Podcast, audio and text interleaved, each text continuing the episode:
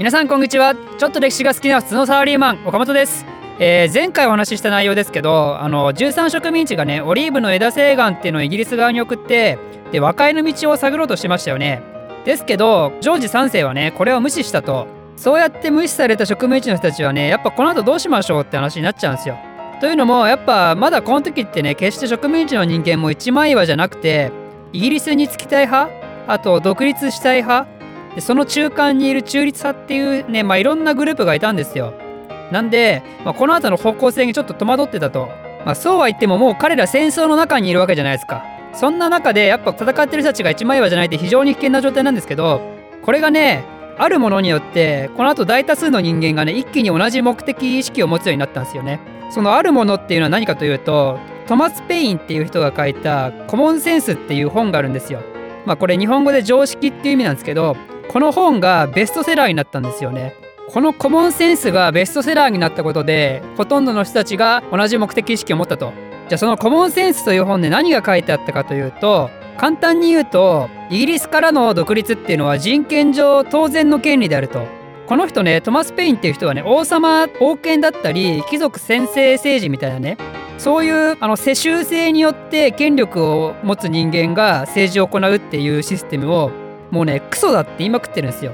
だから王権なんてクソだし貴族制なんてクソだしそもそもねこいつは世襲制だししかも王様に限って言うとイギリスの王様ってねどっから歴史が始まったかっていうとノルマンコンクエストってとこなんですよね。ノルマンコンクエストっていうのはそのイギリスの領土にもともと住んでたやつらをぶっ殺して侵略したんですよ。侵略してそれで、えー、この今のイギリスの王様っていうのができたと。ってことなんでもともとお前だって盗人じゃねえかっていうことでそんな盗人相手にねわざわざ俺らが従う必要もないと。つまり今のイギリスを治めてるトップの連中っていうのはクソだしそのクソどもによって行われてる政治形態もクソだしそういうクソどもからね独立することによって我々はようやく自由になれるのだってその考え方っていうのはもはや常識であると。それがコモンセンスなんだと。そういうことをこの本で言ったんですよね。でまあこういう考え方をあの社会契約説っていうんですけどこの時代あたりからね別にイギリスとアメリカに限った話じゃなくてヨーロッパ全体でねこういう考え方が大ブーム起こるんですよ。というのも今まであのヨーロッパどういうふうに政治がね行われたかというと絶対君主制なんですよね。だからやっぱそういうのが起こると反動が起こるんですよ。でしかもアメリカなんてもともと自由を求めてやってきた人が多くいたわけだからこの考え方ってのは大ヒットするんですよね。ただねこれ私の持論なんですけど別に絶対君主制っていうのは確実にいけないことかって言ったら決してそういうことではないと思っててその時代その時代に適した政治体系っていうのがあると思うんですよね。で絶対君主っていうのはその時代に一番適した政治体系だったと思うんですよ。というのもその前ってやっぱり領土とか全く安定しなくてね戦争ばっか起きたじゃないですか。でそれをものすごい強力なリーダーシップのもと戦争をしてそれで領土を固めてその国民がある程度ね命の保障がされるとそういうことなんであのその時の絶対君主っていうのはその時代では一番適したと思うんですよ。まあ、だけどそうやってね領土が安定化してきてで今度は貴族とか王様たちがね自分たちの私利私欲のために動き出すと今度はこういう社会契約説みたいなの出てくるわけですよ。全ての人間は同じ人間なのになんでお前らだけ自由なことやってんだみたいなねやっぱそういう思想が生まれてきちゃうんですよね。でこのトマス・ペインが書いたねコモンセンスもまあそういう考え方に沿った内容であると。でねこのコモンセンスで何がすごいかっていうとすごく分かりやすいんですよね。すごく分かりやすく明快に書いてあるんですよ。小難しいこと書いてないんですよね。そもそも何で王様に従う必要がないのかっていう時にさっき言ったみたいにノルマンコンクエストの話をしたりとかそもそもアメリカって大陸でしょ？でイギリスって島国じゃないですか。なんで大陸の我々がねちっぽけな島なんかに支配される必要があるんだっつってこれをトマス・ペインは惑星と衛星に例えてるんですけど惑星が大陸である我々であって衛星はちっぽけな島国のイギリスだと。だから惑星をね支配する衛星なんてのはこの世に存在しないんだってことでだから我々大陸がなんで島国なんかに支配されるんだ支配される必要はないだろうっつってそれで13植民地の人間がそうだそうだそうだそうだっつって USA USA みたいな感じになるんですよ。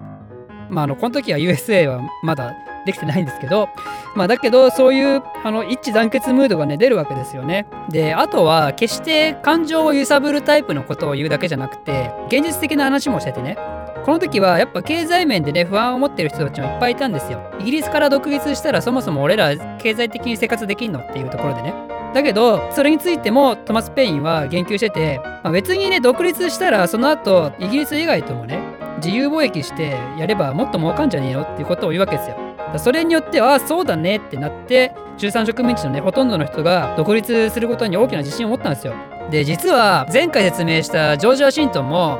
このトマス・ペインのコモンセンスを読むまで独立しようとは思ってなかったんですよ。だけどこれを読んでワシントンもねジョージ・ワシントンもよし独立してみっかみたいな感じになったわけですよねだからねこのトマス・ペインのコモンセンスが与えた影響って本当に凄まじかったんですよこの時代これによって独立ムードっていうのが本当に最高点に達してですねついに1776年の7月4日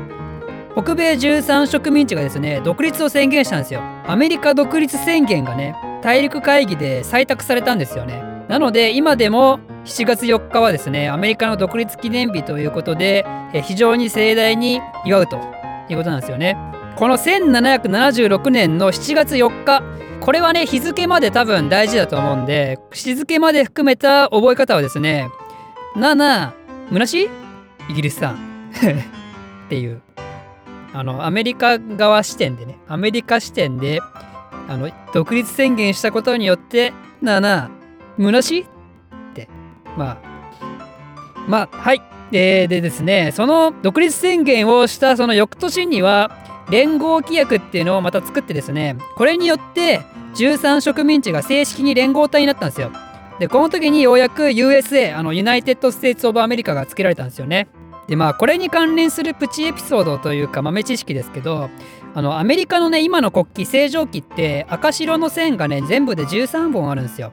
でこの13っていうのは最初に独立した13植民地を指してるんですよね。まあ有名な話なんで知ってる人ももちろん多くいらっしゃると思うんですけどでアメリカ独立宣言って全文にだから一番最初に全ての人間は平等に作られてるって書いてあるんですよね。これあのねこんな素晴らしいこと書いてあるんですけどやっぱねこれまだ白人男性に限った話なんですよね。先住民とか黒人奴隷とかはねこの時その全ての人間は平等の中の全ての人間に含まれてないんですよね。っていうのがなんかやっぱ闇深い感じしますよね。だって、まあ、正直今でも全然差別なんかあるし、まあ、解決されてない部分もいっぱいあるんですけどでもまあ法律上ね法律上平等になったのは20世紀ですからね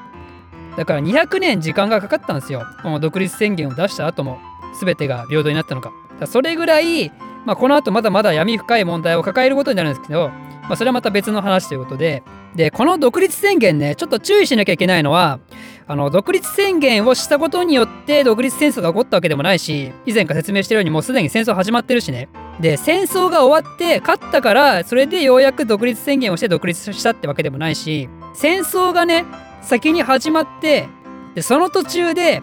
独立意識が高まって、それによって戦争中に独立するぞって宣言したのが独立宣言なんですよ。ということなんでもちろんねこの時点ではイギリスはそのアメリカの独立を認めてないわけなんですよ。だからアメリカが本当に独立を勝ち取るための争いっていうのはまだまだこの後も続いていくわけなんですけど、